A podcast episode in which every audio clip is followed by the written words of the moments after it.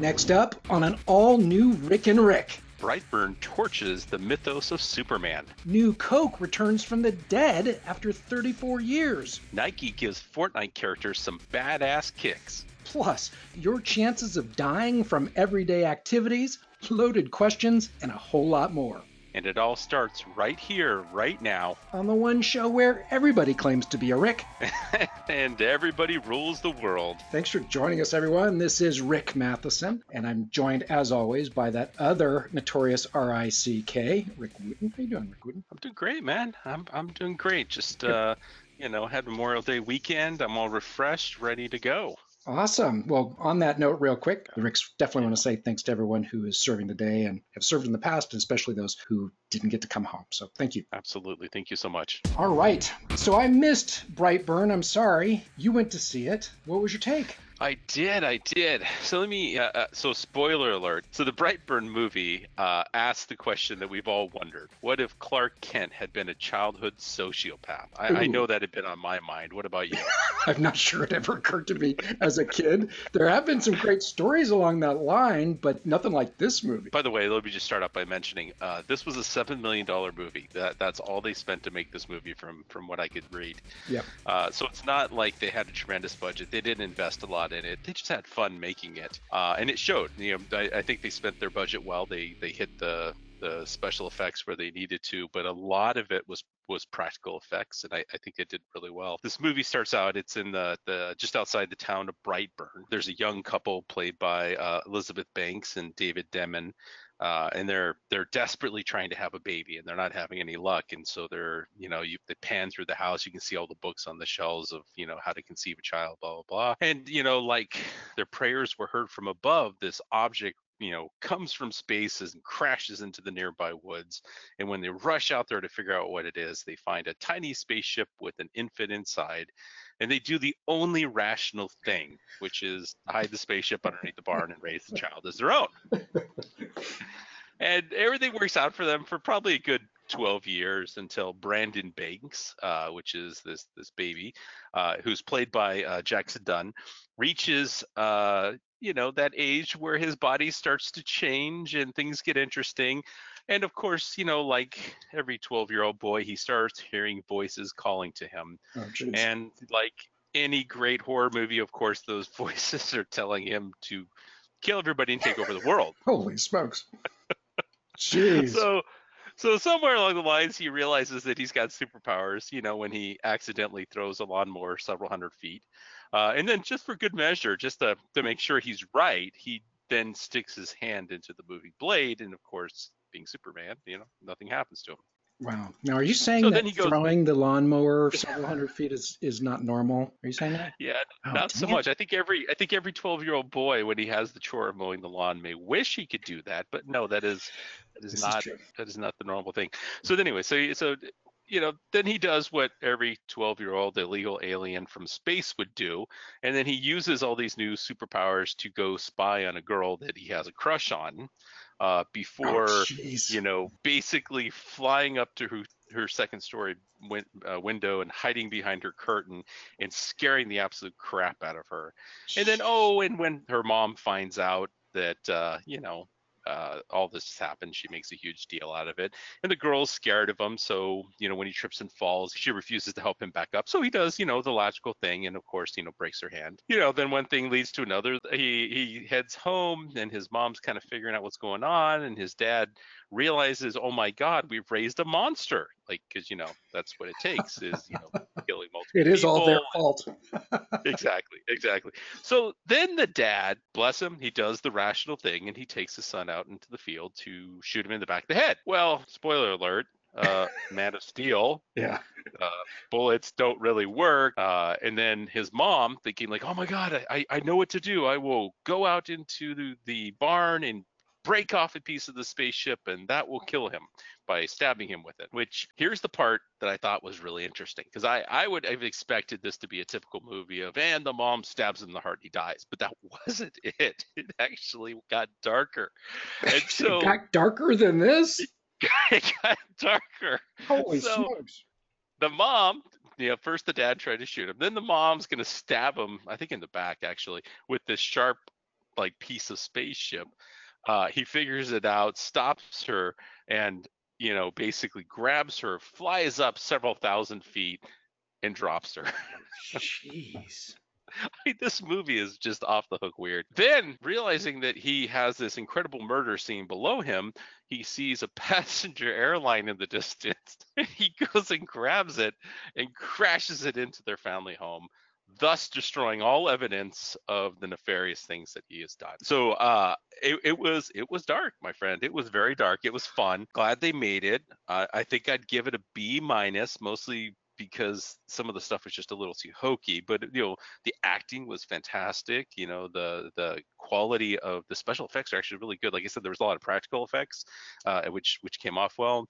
Where they spent the money on special effects, it came off well. But I don't think I'd eat another one of these. I think I've I've seen one. I'm done now. Jeez. You know, for, they they I think they made back their seven million. Let's call it good and be done. Interesting. All right, you sent this story over from what is it, a mental floss? Your chances of dying from everyday activities. You never think about this stuff. This was an infographic that talked about your chance of dying from hang gliding. I'm not sure I would call that an everyday occurrence. I don't hang glide all the time, but there are people that do that. I guess you have a 1 in 560 chance of dying while hang gliding, whereas skydiving is 1 in 101,000. Uh, You know, that one, that particular one really surprised me. Yeah. You know, uh, you're you're much more likely to die hang gliding than skydiving. Yeah. Or or the the next one was boxing, Boxing. right? yeah. You're you're you're one in twenty two hundredths of a chance of dying in boxing. So you're you're you're safer to skydive than to box. Yeah, you have a 1 in 6,700 chance of dying while driving a car, but you only have a 1 in 140,000 chance of dying while bicycling. That makes no sense to me. so you're saying it's safer to bike out on the road than it is to get in a car and drive. Yeah, yeah. That's crazy. Well, here, here was one for you. Uh, swimming, and, and I love the graphic because they show a shark eating somebody. Right. But swimming and uh, running or jogging have the same fatality rate, one in a million. So you're just as likely to die doing something on land like jogging than you are to go swimming. And you would totally think the swimming would be much higher than that. And in fact, you only have twice the chance of dying from bungee jumping than running. So it's one in Yeah. a million for running or jogging, and one in 500,000 for bungee jumping. So you are only half as safe running, running down the street or jogging. The last one I'll point out that really cracked me up was dance parties. Yep. Did you see this one? Yes. So if you are at a dance party, you have a one in a hundred thousand chance of dying. Now, if we put that in perspective, basically skydiving is just as dangerous as going to a dance party. And conversely, going to a dance party is just as dangerous as skydiving. And then this one bummed me out. It's like, regardless of all of these risks, if you did all of these things on this infographic, regardless, your probability of dying during a given year doubles every eight years. Yeah, now go do all these things. because it's gonna be two times, you know, every eight years anyway, so you may as well have some fun. All right, well, we are going to have to take a quick break here, folks. When we come back, it is going to be time for the good, the bad, and the marketing. So stay tuned. Hey, Rick and Rick Nation, don't forget to check out our website at rickandrick.com. It's double the Rick in just one click at rickandrick.com. And we're back. Thanks for joining us. Last week we talked about the Lego playset for Stranger Things. Well, New Coke is back after whatever the hell it was, 34 years, yeah. So New Coke was this new improved formula that Coca-Cola came out with in the mid 80s. I guess Stranger Things season 3, it's a cross promotion between Coke and Netflix and I take it Stranger Things season 3 is going to take place in 1985 this year to somehow correlate with New Coke. That's awesome. You know, I, I remember when this came out, and uh, I I wasn't a hater, but I also wasn't a real fan. So I uh, I remember I remember how much people turned on this right away, and it's it's like messing with your favorite sports team. People Yeah. people got really upset and really Yeah. rebelled against it. And I think would did we read something like it was out for less than a month or something like that? But yet here it is, you know, 34 years later, and we can still remember the day. So it'll be interesting to see how it plays on uh, Stranger Things. So what I read up is the new Coke. You can get it in special, like they're not in every city, uh, but some cities have a special vending machine that is themed around Ah, uh, nice. uh, Stranger Things, and you can get it from that. I, I would try it just just to you know have that walk down ancient memory lane. Okay, so Nike is doing this promotion with Fortnite. I think this is from Marketing Dive. Nike's Jordan brand has teamed up with Fortnite on a product integration that has the ability for new characters to be wearing these Fortnite X Jumpman tennis shoes from Nike. I would hope that the characters can run faster or do jump higher or do something just because they're wearing the Nike tennis shoes. It, uh, I guess normally these things, these special skins cost like 13, 18 bucks in game. Actually, I don't think they have special powers. I think that's literally Oh, you paying to dress up your character. wow. But I, I think they should have special powers. But you know, if you run the numbers, I mean, this has got to be a lucrative market right now, selling For these sure. skins like they do. There, I think I read that there's 250 million, you know, uh, people playing Fortnite, Yeah. and uh, you know, even if you get, you know, that mythical fraction of a fraction of a, you know, whatever, you're talking a lot of money for these things. And you know, Nike, you, know, we talked about Nike quite a bit. They they constantly kind of stay at the edge and do really cool things. We we talked about some of the the AR stuff and the VR stuff they're doing.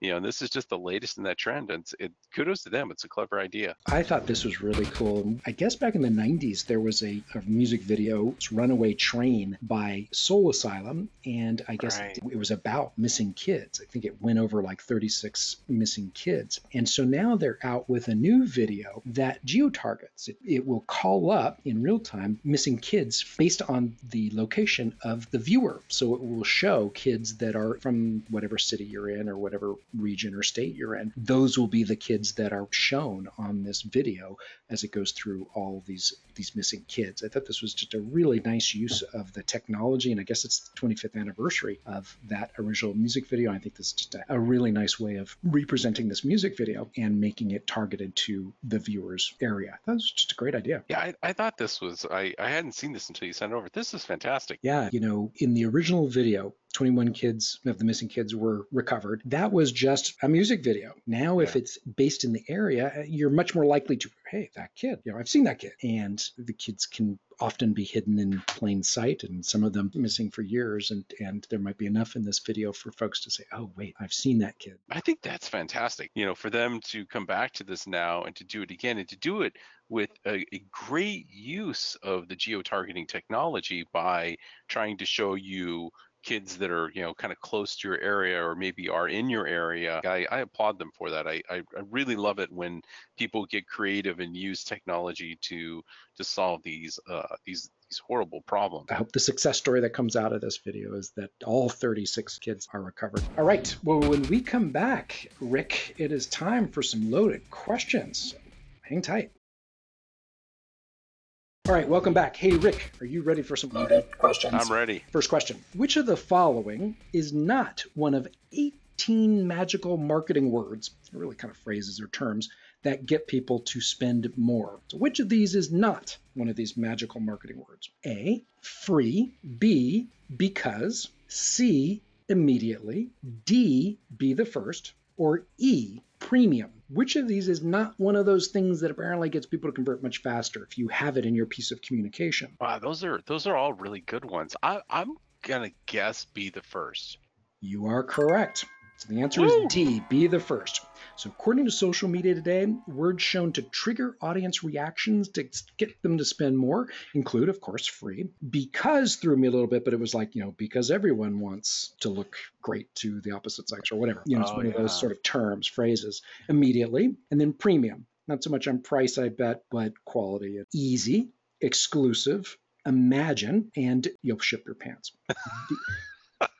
i love that Kmart commercial Yeah, just kidding on that last. But anyway. You know, I'm I'm not surprised because when I was I was when you're going through the list, I was thinking, okay, these all sound really spammy. I bet you they all work. And they do. Okay, question number two. In a new op ed, Burger King Chief Marketing Officer Fernando Machado calls Whopper Detour which of the following? A, a defining moment for our brand. B, a brand effort to end all brand efforts. C, a campaign that bent the rules of direct marketing, experiential, and e commerce slash technology. D, insanely fun and engaging or E, the best thing since sliced bun? Which of these is how Burger King CMO Fernando Machado described Whopper Detour? All the above? In some way or another, yes. I'm going to give you the answer there. Yeah, pretty much. But the oh, did he really? Mm-hmm. Because I, I like in so I, many I, words. yeah, some, I couldn't come up with one of those that he wouldn't have said. Yeah, literally the the answer is A. He called it a defining moment for our brand, but he mostly describes it in these glowing terms, which you can kind of understand why. Writing an Adweek, Machado calls Whopper Detour a defining moment for the brand, and some of the results were interesting. There's a new case study video out, and in that video, it says that they geofenced 14,000 McDonald's restaurants. The effort shot the BK app from number 686 to number one on the Apple App Store in 48 hours. Dang.